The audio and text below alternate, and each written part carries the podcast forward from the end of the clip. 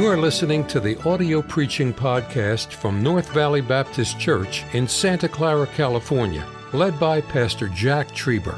Though located in the heart of the Silicon Valley, you will hear fervent, old fashioned revival preaching from the pulpit of North Valley Baptist Church.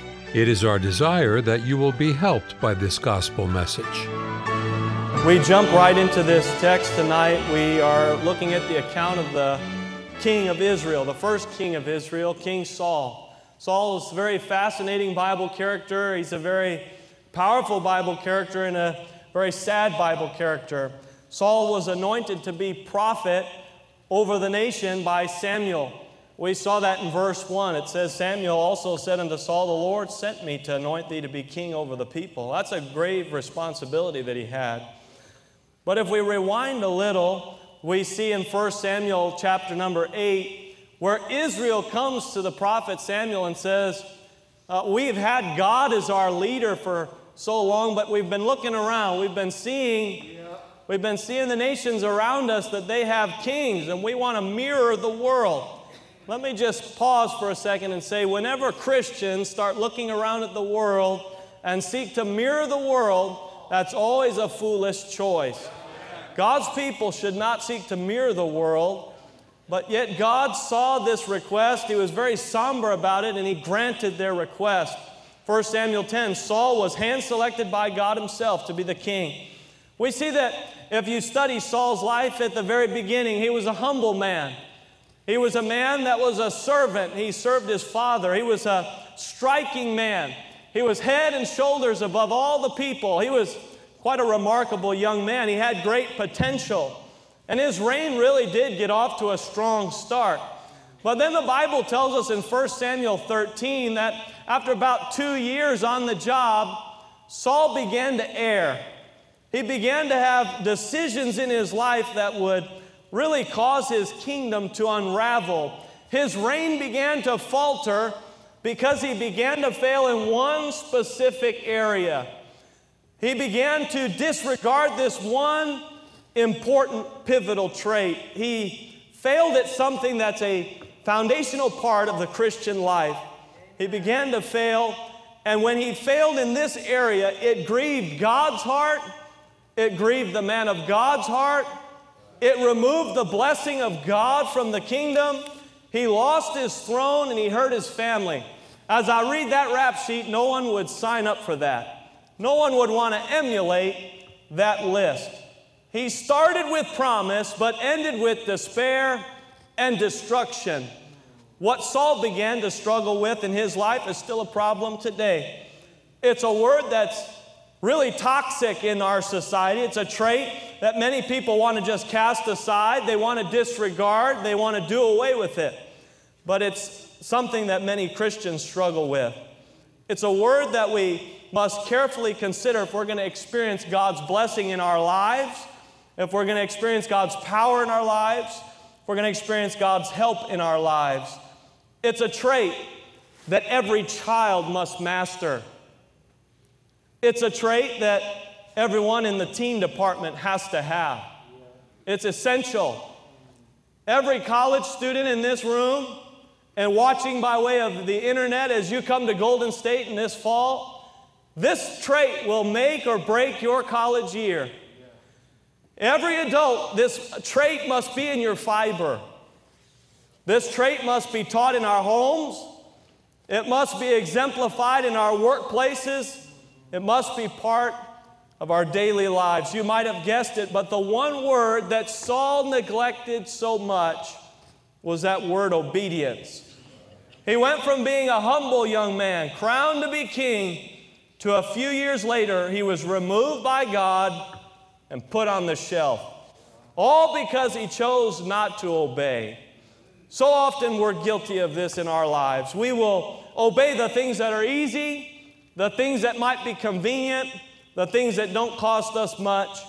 But in our Christian lives, God's looking for complete obedience.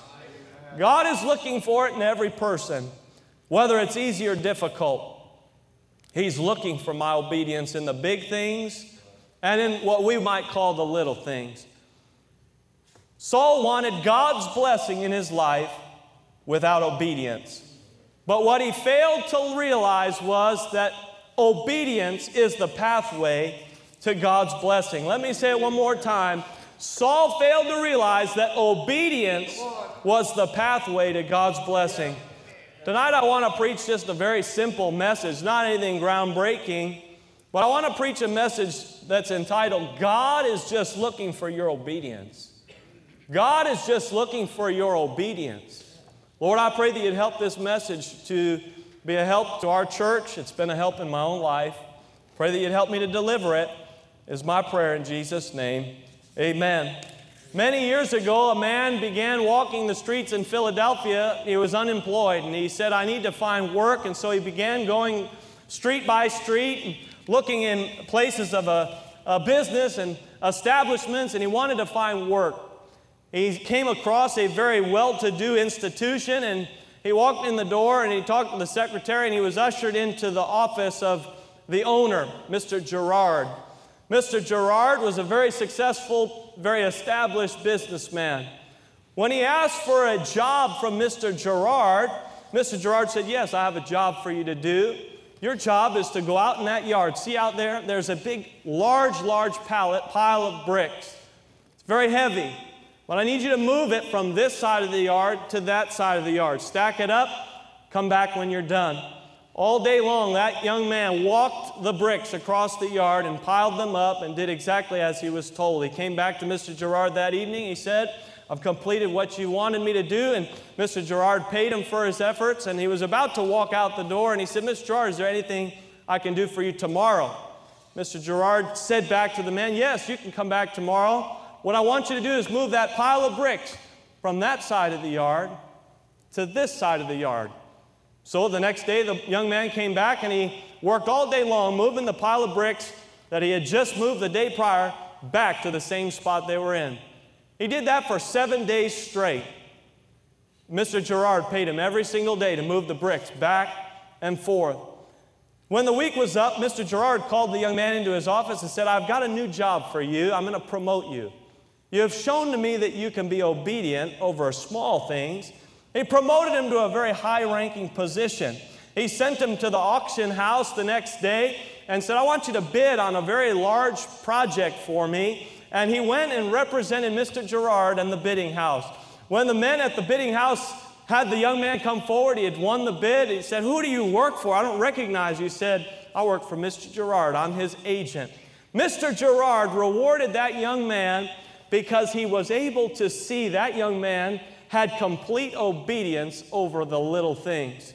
Tonight, Saul, as we read our text, was just doing the exact opposite. God gave him such a clear command in the verses we read. Saul was given a direct uh, a, a job from God Almighty. In verse 1, it says, Now hearken thou to the voice of the words of the Lord. Samuel said to Saul, I need your ears, I need your attention. Listen, here's what God wants you to do. You know what? It's kind of interesting to me that maybe we say, well, Saul didn't obey, he didn't listen, but so often we're guilty of this. Every single week, we have a pastor that stands up with the Word of God and says, This is what God wants you to do this week, and it's our job to listen and obey. But Saul, he listened to the message from God's man and the message was very clear. You see, saw it in verse 3. Now go and smite Amalek, utterly destroy all that they have. It's pretty straightforward. Well, Saul goes to battle, and we see in verses 7 through 10 that Saul begins to smite Amalek.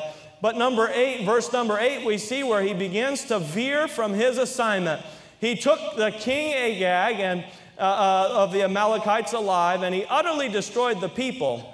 But Saul and the people spared Agag and the best of the sheep and of the oxen and the fatlings and the lambs and all that was good, and they would not utterly destroy them. He chose to spare Agag, he chose to spare the sheep, he would not utterly destroy them. That is direct disobedience to the commands of God. Well, all the while, while Saul was doing his own thing and just completing part of the job, God was watching. Look at verse 10. Then came the word of the Lord to Samuel, saying, It repents me that I have set up Saul to be king. For he has turned back from following me, and he's not performed my commandments. That night it grieved Samuel, and he cried to the Lord all night. What a sad, sad set of verses. God saw Saul save the sheep. God saw Saul save the spoils. He saved the king. And Saul's actions brought sorrow to God's heart and to the man of God's heart. I sure hope that my life would never bring sorrow to God Almighty or to the man of God. But Samuel then comes and confronts Saul with this error, with this sin. Verses 13 through 21 Then Samuel came to Saul, and Saul said unto him, Blessed be thou the Lord. I prefer, perform the commandment of the Lord. That was a lie. Then Samuel said, What meaneth then the bleating of the sheep in mine ears and the lowing of the oxen? Saul said, They have brought them from the Amalekites, for the people spared the best of the sheep of the oxen to sacrifice to the Lord thy God, and the rest we have utterly destroyed. Samuel gives the message from God that God is disappointed in Saul, and twice we see Saul cover his actions. Verse 13, I've performed the commandment of the Lord, I've done it. Yeah. Then in verse 20, he says the same thing again. Right after the man of God reprimanded him, he said uh, in verse 20, And Saul said unto Samuel, Yea, I have obeyed the voice of the Lord, and I've gone and done which the Lord sent me. That was so, so backward. And he would not admit his, his wrongdoing. It wasn't that bad to him that he had disobeyed. He really tried to spiritualize his disobedience. Then we read in verse 22 and verses 23 God's clear and direct punishment to the life of Saul. Samuel said in verse 22 Hath the Lord as great a delight in burnt offerings and sacrifices as in obeying the voice of the Lord? Behold, to obey is better than to sacrifice, to hearken than the fat of rams. For rebellion is as the sin of witchcraft.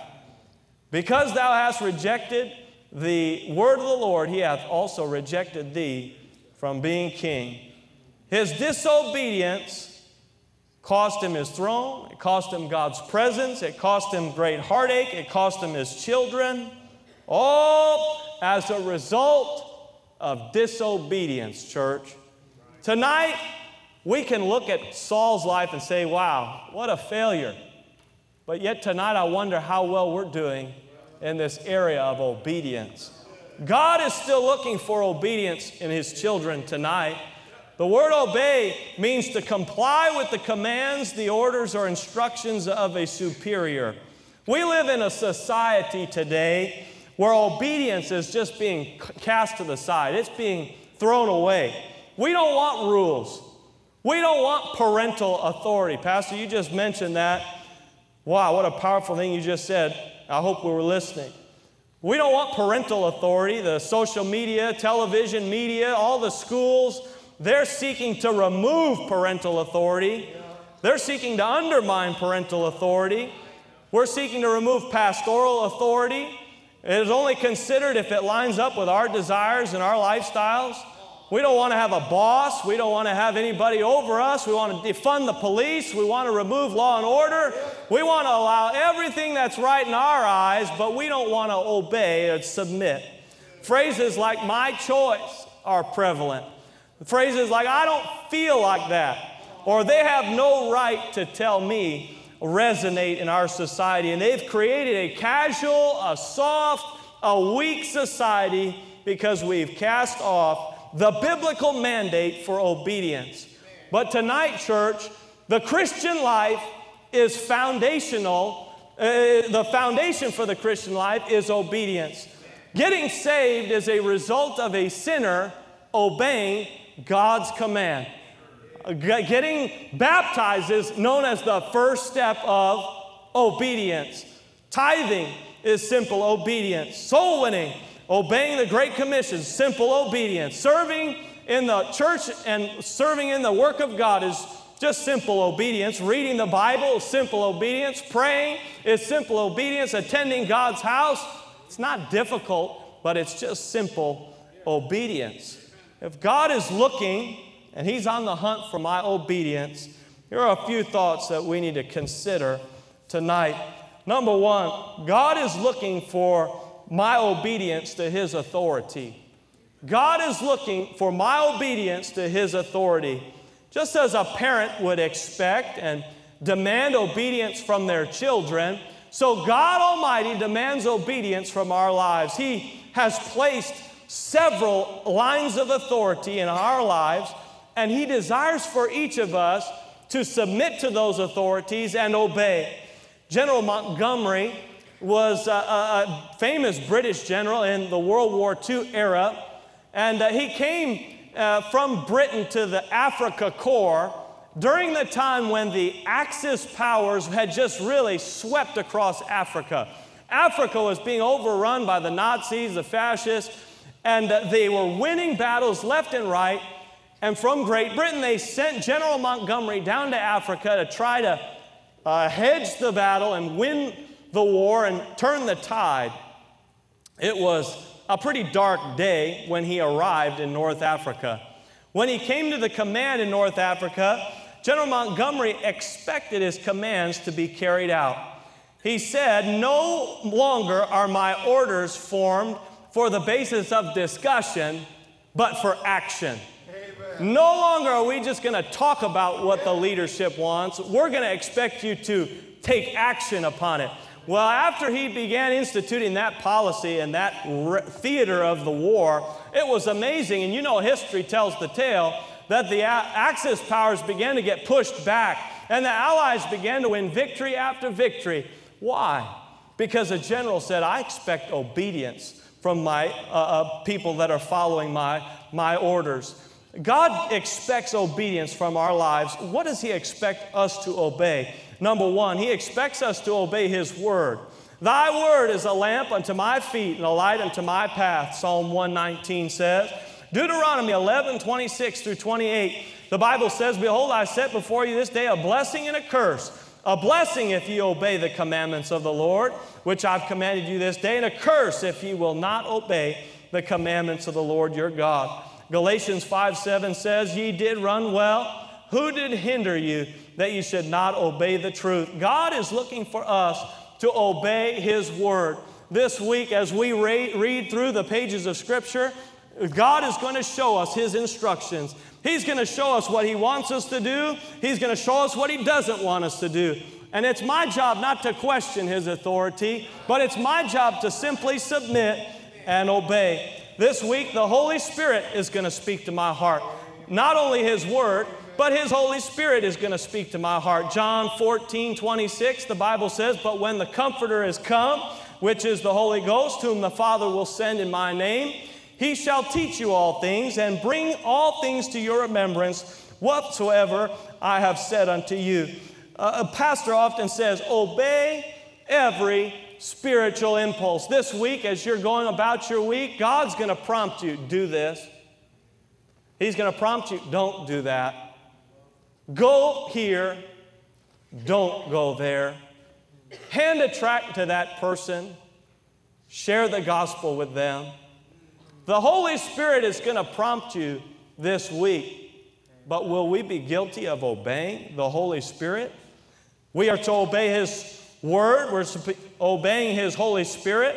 We're supposed to obey the man of God. Hebrews 13, 17 says, Obey them that have the rule over you, and submit yourselves, for they watch for your souls, as they that must give an account, that they may do it with joy and not with grief, for this is profitable to you.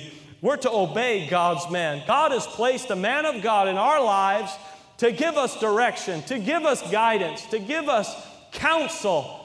But how often do we obey what the man of God says? As our pastor stands and teaches us, and even in the opening remarks tonight gives us direction and counsel, were we listening?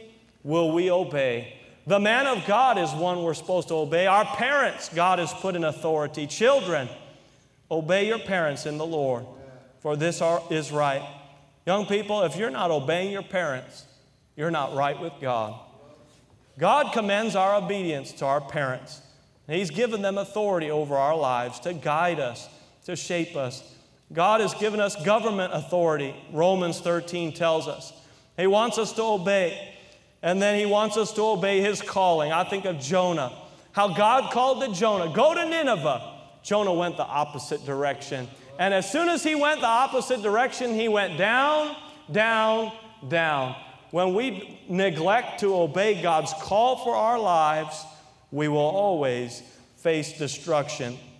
A new enlistee came uh, into the army and he was talking to an older soldier and he said, I want to be an exemplary soldier in the army. I really value your advice. You're a senior member of the army. What do you have to give me? And the old soldier just looked at the man and said, Well, my advice is brief. Always obey orders. Always obey orders. The old soldier gave him that advice, and the boy looked at him and said, But what if those orders conflict? Whose orders should I obey? And that uh, basically was not a surprise to the young, older man. He said, That won't happen, young man. But suppose you get conflicting orders. Here's what you do ascertain to the person that is of the highest rank. Always listen to the person that has the highest authority. Tonight, God has called us to have many levels of authority. I'm calling for each of us to obey them. Number two, I see here, God is not just looking for my obedience to his authority, but God is looking for my complete obedience. Church, tonight, partial obedience is not obedience it's disobedience. Saul partially obeyed. Look at verse 8 in the text we just read a little while ago. He took Agag, the king, and the Amalekite, uh, uh, the king of the Amalekites alive, and utterly destroyed all the people with the edge of the sword. If you were to read the end of that verse, he would have completed his action. He would have obeyed. But he only did part of it. He completed part of it, and then he saved Agag and he spared the best of the sheep. When Saul went ahead and did his own thing, uh, God immediately said, You didn't obey me. Partial obedience in God's eyes is disobedience. You didn't finish the job. This week, Brother Tiago and I had the great privilege of building a shed on the church property. And uh, that's always an exciting thing to do, working on projects outside. And I enjoy working with Brother Tiago. He's a great friend. And we got out there, and let me just give you this little plug for metal sheds. If you have to buy a metal shed for your yard, please plan for two days, maybe three, to build it. It's not an easy job. If it comes with assembly, I'd highly recommend it. Those sheds are very flimsy, the parts will bend. They come with about 5 million screws. They fall all over America. They test your Christianity. Metal sheds there's one built in the back, and it's, it's very nice. You should go look at it tonight. But we were attempting to follow the instructions. We wanted to get done with that shed, didn't we? We worked on that shed. We started from the ground up. We built the platform, we built the side walls. About halfway through the side walls, we started looking at each other, and nothing was lining up. The holes were in the wrong spot, and it was, it basically, our project came to a standstill. We sat there looking. Brother Eliud, I'm thankful you walked by right about then. He came and looked, and he helped us out. He saw that we had missed a spot in the instructions. And because we did not completely follow the instructions unintentionally, we had a complete standstill in our project.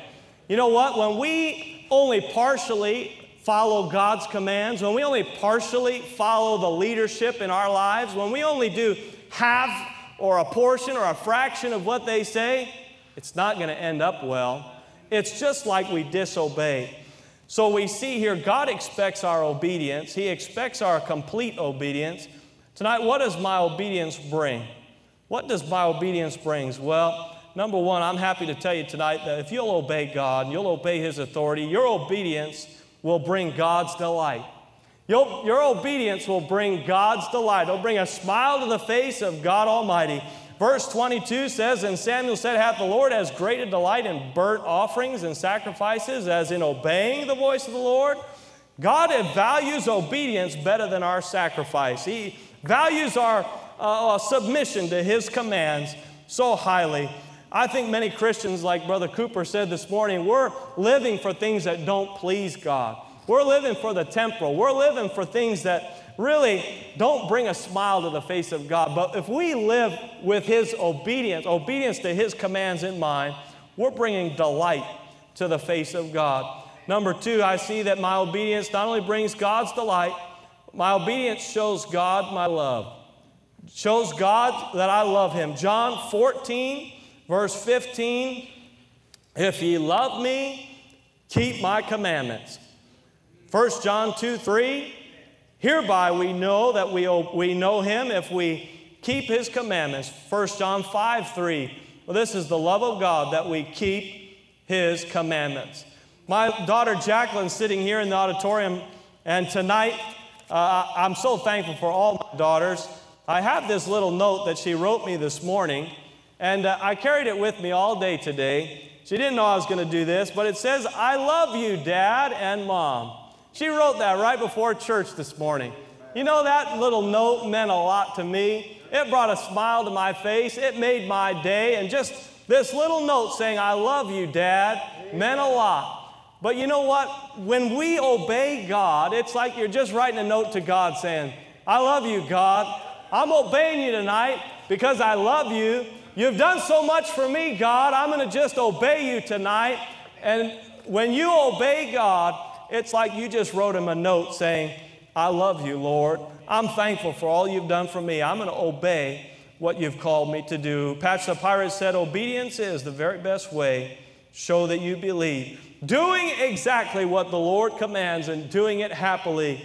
Ha- uh, action is the key. Do it immediately. Joy you will receive. Obedience is the very best way to show that you believe. My obedience brings God's delight my obedience shows God my love. Tonight I ask you the question how good at you are you at obeying? Is obedience something that you struggle with? I think it's something we all struggle with. But I think this week, if you were to pay attention to your life, as I have tried to this week pay attention to mine, you'll find that the Holy Spirit will prompt you and convict you about areas where maybe you just do your own thing instead of obeying. Maybe you uh, do it half heartedly or you don't complete the job. God will speak to you. Solomon, the wisest man that ever lived, said in Ecclesiastes 12 13, Let us hear the conclusion of the whole matter. Fear God, keep his commandments. This is the whole duty of man. D.L. Moody was holding a meeting, and uh, it was a revival meeting, and God was doing a great work in that meeting. And uh, they asked for testimonies, and a man stood up in the crowd and said, I'd like to give a testimony. He said, I'm not really sure of all the doctrines, and I'm newly saved. I don't really know my Bible that well. But he said, There is one thing I can do. And he said, I'm going to trust God and I'm going to obey. That man's resolution resonated with the song leader that night. And the music director went back and talked to one of his pastor friends, and he said, This phrase is just in my mind. It resonated so much. I'm just going to trust God and obey. That night, uh, that pastor and the music director were talking, and the pastor said, Why, that's the heartbeat of the Christian life. Before too long, that pastor and that music director had penned the words to Psalm 277 in our songbook, Trust and Obey. When we walk with the Lord in the light of His Word, what a glory he sheds on our way. While we do his good will, he abides with us still and with all who will trust and obey. Trust and obey, trust and obey, for there's no other way to be happy in Jesus but to trust and obey. Tonight, the message is very simple. It's very groundbreaking. It's, it's on the bottom shelf, folks.